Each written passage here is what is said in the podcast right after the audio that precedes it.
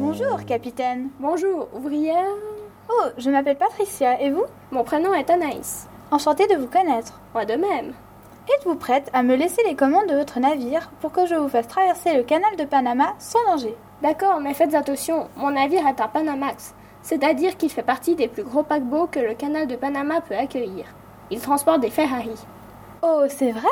Ne vous inquiétez pas, cela fait dix ans que je travaille ici, et croyez-moi, je n'ai jamais fait de dégâts au navire. Bien, alors je vous fais confiance. Mais pouvez-vous m'expliquer ce qu'est le système d'écluse du canal?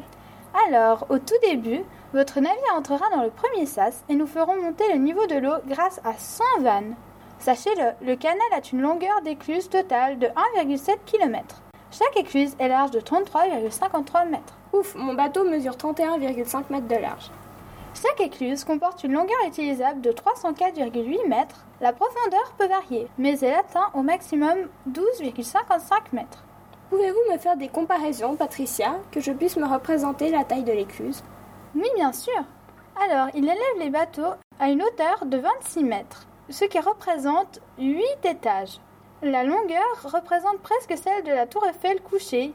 La hauteur représente celle de 6 semi-remorques empilées et la surface de 3000 autobus pour un seul bief. Nous sommes prêtes à faire entrer le bateau dans les premières écluses. Terminé. D'accord, terminé. Dites-moi, combien possédez-vous d'écluses? Nous possédons trois écluses, dont chacune a deux couloirs. Capitaine, veuillez s'il vous plaît me laisser me concentrer le temps de vous faire entrer dans l'écluse. Oui, excusez-moi, Patricia. Un peu plus à gauche, c'est bon. Votre navire est entré dans l'écluse sans aucun dommage. Merci beaucoup, mais pourquoi faites-vous monter le niveau de l'eau? Car il n'est pas le même des deux côtés de l'océan, donc on doit vous faire monter ou descendre. Ah, d'accord.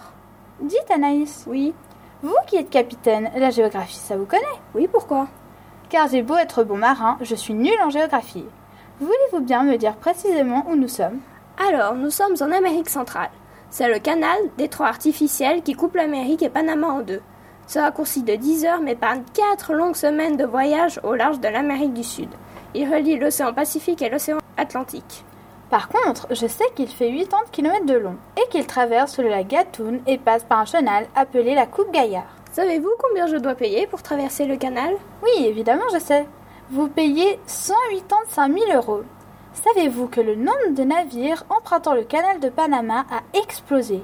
On est passé de 1000 en 1914 à 14 000 en 2012.